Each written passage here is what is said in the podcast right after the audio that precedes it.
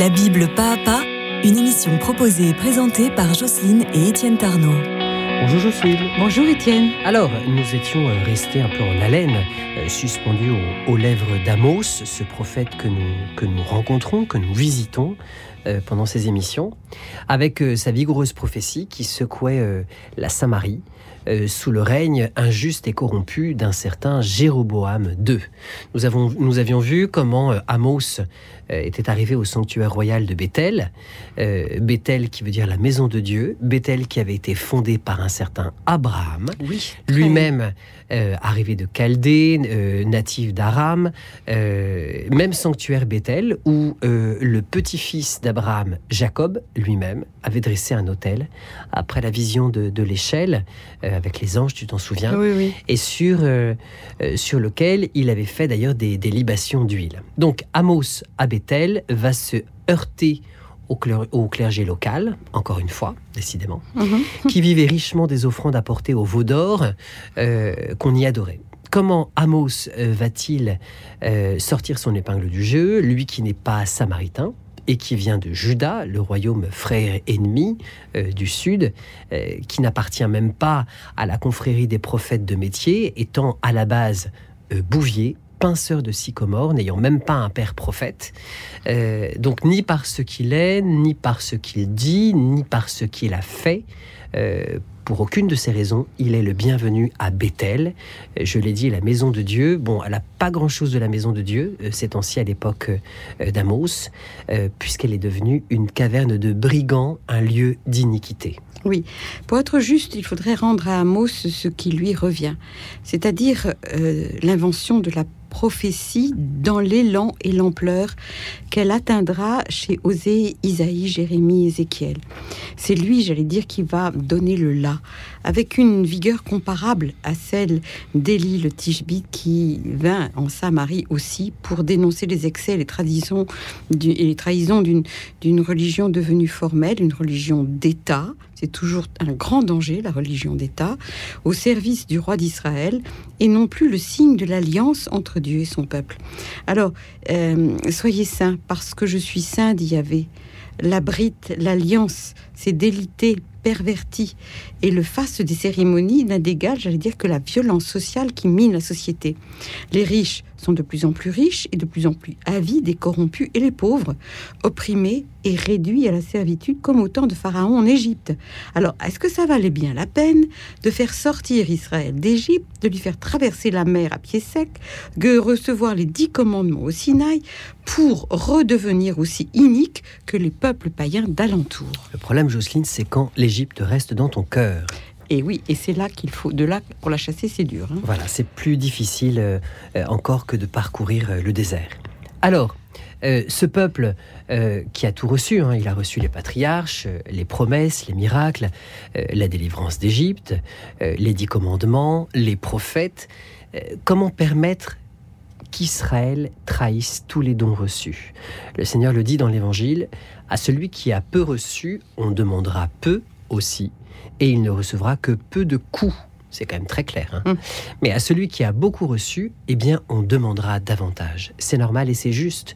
C'est pourquoi nous qui avons beaucoup reçu, nous avons une grande responsabilité, car il n'est pas question que le sel vienne à s'affadir. Exactement. C'est pourquoi Amos euh, va se déchaîner littéralement contre Israël et Juda même, parce qu'ils ont trahi Dieu et qu'ils voilent ainsi sa gloire. Euh, le livre d'Amos, le premier de tous les écrits prophétiques, commence par une sorte de cantilène, je dirais, sauvage, que scande un refrain entêtant. Ainsi parle Yahvé, pour trois crimes de Damas, pour quatre, je l'ai décidé sans retour. Et à chaque fois, il va énumérer les calamités promises par Dieu. Amos va ainsi euh, invectiver toutes les nations qui environnent Israël, comme je, dirais le ferait un tireur d'arc qui vise par cercle concentrique jusqu'à atteindre le cœur de la cible qui n'est autre qu'Israël lui-même. Oui, c'est pour ça qu'il va commencer euh, toutes ces invectives par euh, Damas, qui est au nord, puis par la Philistie, la Phénicie avec Tyr à l'ouest, Édom au sud, Ammon au sud, Moab, euh, Juda en remontant vers le nord et euh, nord-est même, et enfin Israël. Elles sont donc ces sept nations euh, qui vont être passées au crible des calamités euh, pour leur dévoiement moral, argent, stupre, on l'a évoqué, le couple fait toujours fureur pour Israël. Il est parti du plus lointain, ce sniper, on pourrait dire prophétique, mhm. du plus excentré, Damas comme pour mieux prendre son élan, et comme un athlète qui lancerait le marteau, il a fait tournoyer la prédication et l'a lancée à pleine volée, au plein de sa force, là au cœur, sur Samarie et plus encore sur la maison de Dieu, Bethel.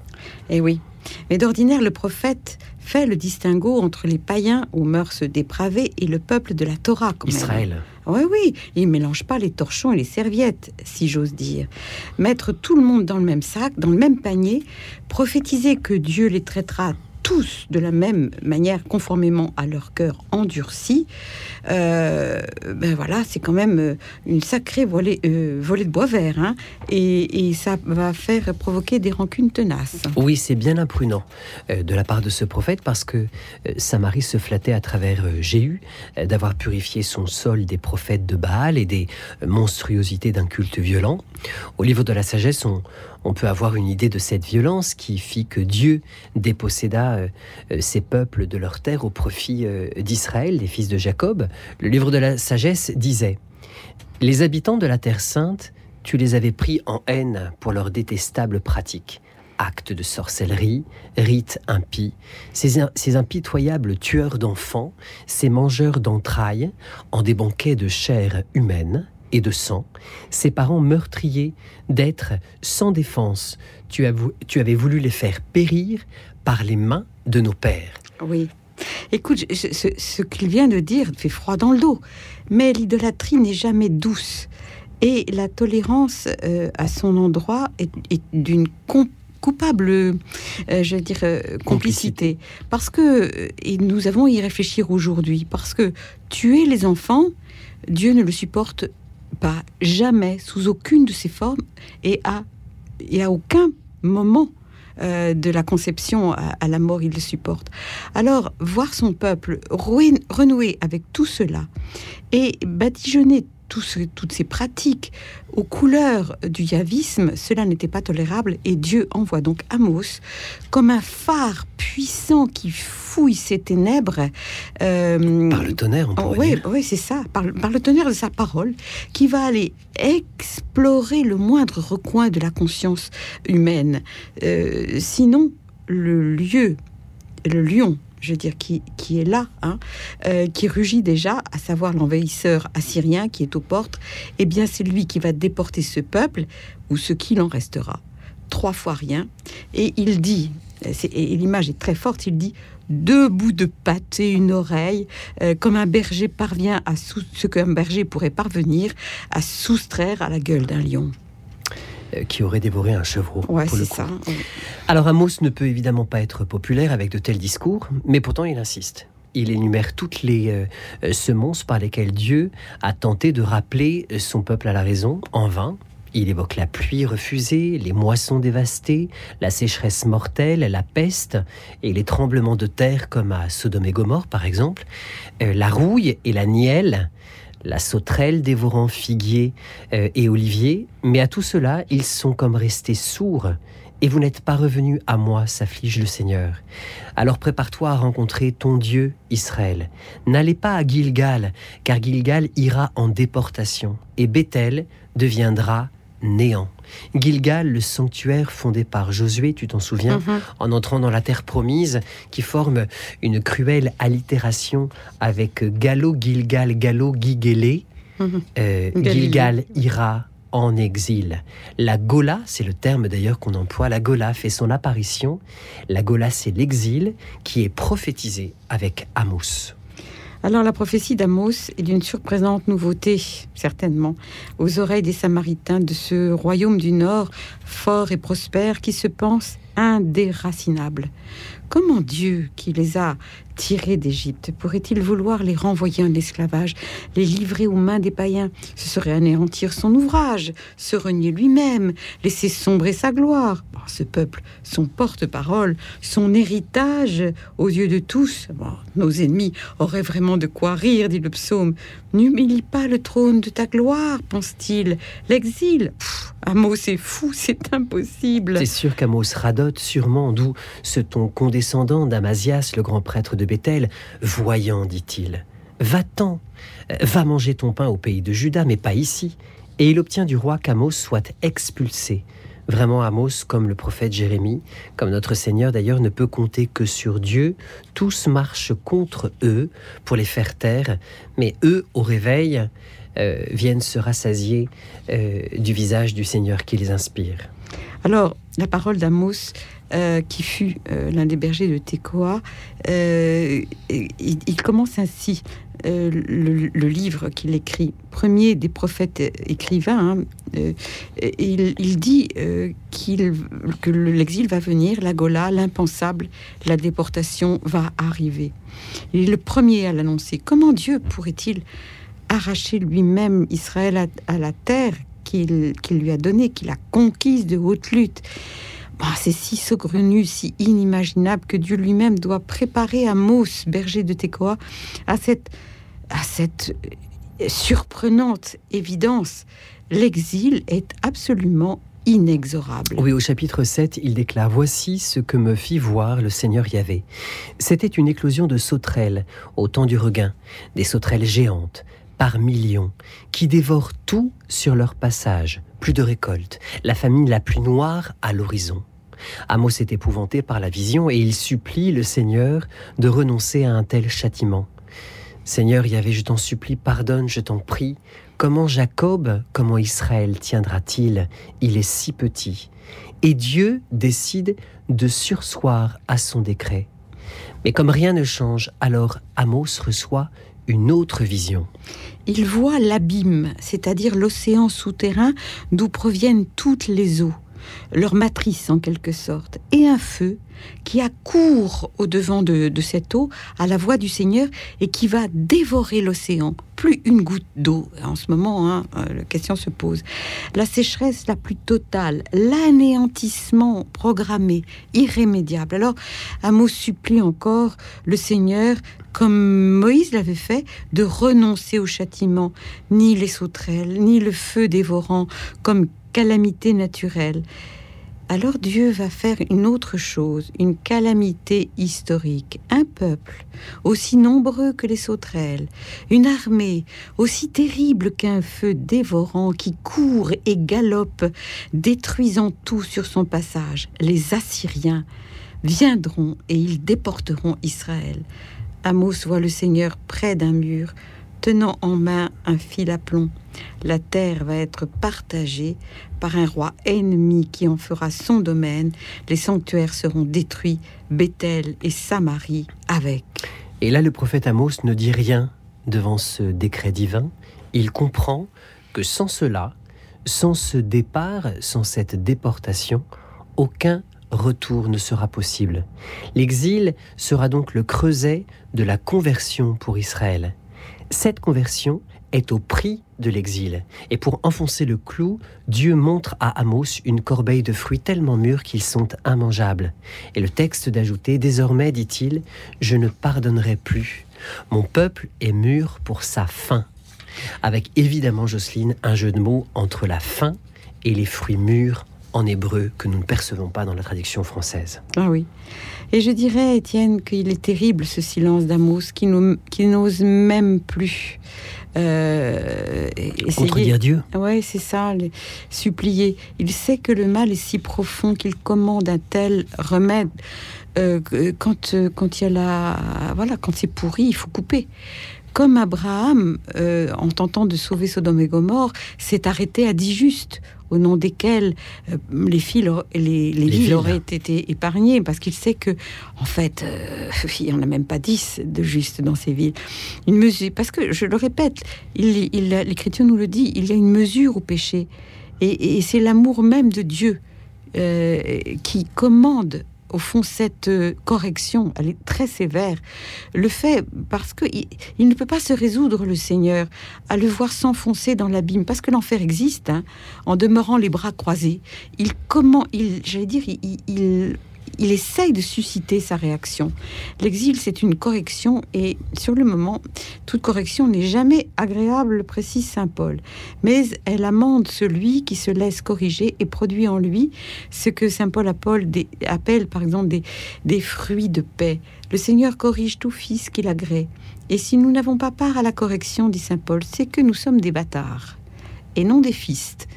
Alors, euh, le ministère d'Amos, c'est exactement cela, euh, un ministère dur, un appel âpre à la conversion, mais pas seulement. Oui, parce que Dieu euh, relèvera la hutte branlante de David, précise euh, Amos au chapitre 9. Il ne se détourne pas pour toujours. Et même à cause de tout cela, les nations aussi auront part à l'héritage de David, car sur elles sera prononcé le nom du Seigneur, en sorte que se suivront de près laboureur et moissonneur, celui qui foule les raisins et celui qui répand la semence. Les montagnes suinteront de jus de raisin, toutes les collines deviendront liquides. Je rétablirai mon peuple Israël. Amos, euh, ça lui parle ces images puisqu'il est cultivateur.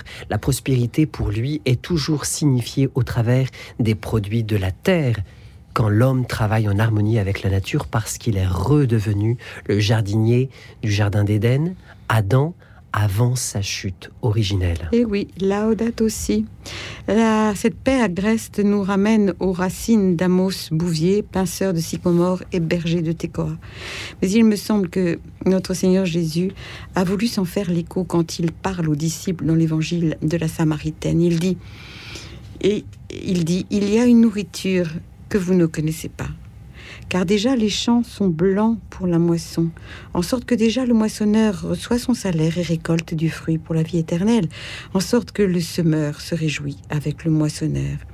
Mais quelle peut être cette nourriture impérissable, sinon celle qui consiste à recevoir une vie telle, un pain tel, que, euh, que nous parvenons à aimer comme il nous a aimés, à donner notre vie euh, comme il l'a donné sur la croix pour pardonner aux ennemis. Voilà cette nourriture incorruptible que le Fils reçoit de la main du Père. Et elle engendre, euh, cette nourriture, une joie qui elle aussi ne peut faner, à l'inverse des joies qui procèdent du monde. Alors celui qui sème le Christ euh, sur la croix, semant sa vie en versant son sang, peut se réjouir avec nous qui euh, moissonnons la vie éternelle, euh, où nous n'avons euh, pu semer que le péché. car le texte d'ajouter, là où le péché abonde, dit Saint Paul, la grâce a surabondé. Oui, et je dirais c'est là tout le sens du mot Tekoa, son secret. Tekoa est un village de Juda, donc nous l'avons dit à quelques kilomètres au sud-est de Bethléem et assez proche de Jérusalem, 13 kilomètres, c'est pas grand-chose. Et Tekoa avait le privilège de fournir exclusivement en huile le temple de Jérusalem parce qu'ils avaient des oliviers d'une qualité exceptionnelle toute la production de Tekoa était acheminée jusqu'à la dernière euh, olive vers le temple, euh, mis en ampoule, cacheté avec le sceau du grand prêtre et remisé avec soin dans le temple pour allumer chaque jour la grande menorah à sept branches de chandelier illuminant le saint à gauche, situé à gauche du saint des saints euh, dans le temple d'Israël. Et cette menorah, avec euh, les sept lumières comme les sept jours de la création, elle est comme l'âme du judaïsme, comme la figure de l'arbre de vie soutenant et nourrissant de sa lumière l'âme euh, du monde. Ainsi, Tekoa, c'est l'huile sainte, le symbole de l'Esprit Saint que nous attendons tous. Et eh oui, et Tekoa, c'est trois lettres seulement. Et ces trois lettres signifient enfoncer un clou, mais aussi sonner du corps. Ça, c'est très intéressant. Enfoncer le clou, c'est au livre des juges, et sonner du corps, ça, ça nous vient d'Amos. Et et il dit la chose suivante.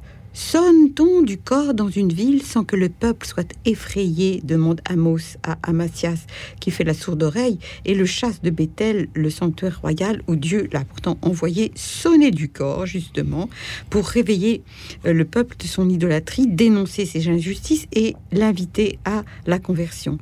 Amos, le berger de Tekoa, le bien nommé, euh, il sonne du corps pour effrayer ce peuple de vautrer et provoquer en lui un sursaut salutaire. Et j'allais dire qu'il enfonce le clou de la parole parce que tant qu'il parle, Dieu continue de les aimer. Malheur au peuple dont, qui n'a plus de prophète.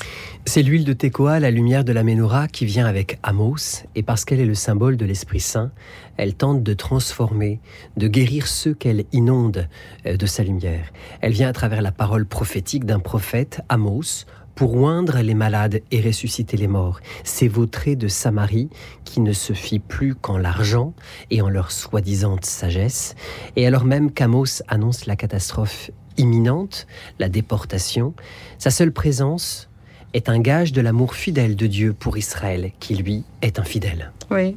Au fond, je dirais, Étienne, que l'huile de Tekoa, elle enfonce le clou en sonnant du corps. Eh bien, c'est exactement le rôle du kérigme, hein. cette annonce d'un changement de règne, euh, le mot kérigme signifie ça, l'annonce de Jésus-Christ, vainqueur de la mort par la croix. On a changé de paradigme avec la résurrection, et tout cela, c'est l'œuvre de l'Esprit Saint, cette huile euh, que Dieu, cette ampoule d'huile euh, pure que Dieu brise pour rompre, pour illuminer les ténèbres du monde. voilà pourquoi c'est si précieux que Amos vienne de Tekoa l'Esprit Saint qui fait de nous des temples qui vivent en esprit et en vérité exactement comme euh, le Christ le dira à la Samaritaine. C'est cette chanson qui va, qui va clore notre, notre émission. Vous pourrez la réécouter sur ma chaîne YouTube, Étienne Tarnot, et d'ailleurs sur toutes les plateformes de streaming et de téléchargement. Par ailleurs, nous animons des contes, des concerts bibliques et des conférences dans toute la francophonie. Si vous souhaitez nous faire venir dans votre école, collège, lycée, paroisse, euh, groupe biblique, anniversaire, euh, pourquoi pas, vous pouvez nous écrire au mail de l'émission bible pas à pas gmail.com bible pas à pas sans accent tout accroché gmail.com Bonne semaine à toi Jocelyne. Bonne semaine Étienne et surtout bonne semaine à tous.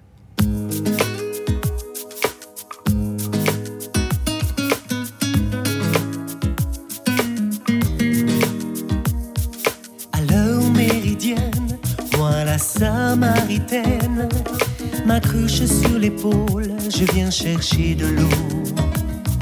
Que fait cet homme assis tout seul sur la margelle? C'est un juif et pour eux, je suis une païenne entre nos peuples. C'est la haine, c'est la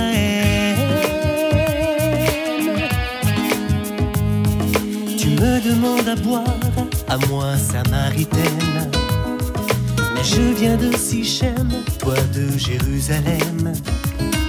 C'est notre père Jacob qui pour nous a creusé ce puits profond où tu veux te désaltérer.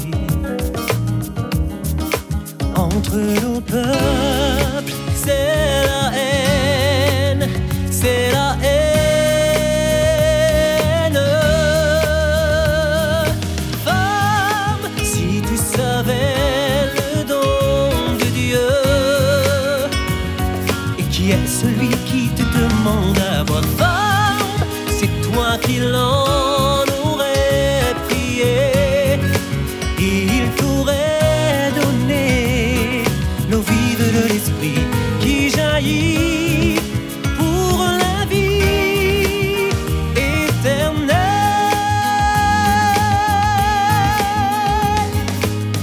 Tu es prophète, où faut-il donc prier?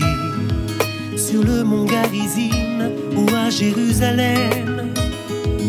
Sur cette montagne ni à Jérusalem. Dieu est esprit, c'est ton esprit et vérité qu'il nous faut adorer.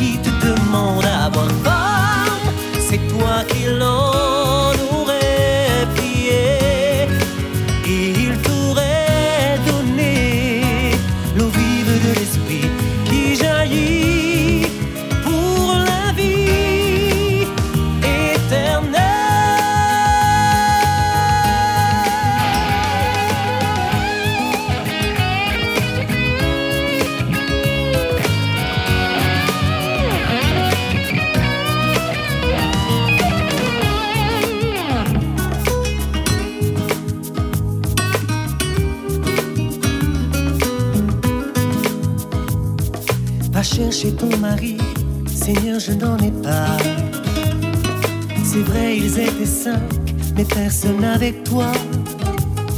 Si c'est toi le Messie, arrête ma dérive, je laisse là ma cruche, car en toi, j'ai l'envie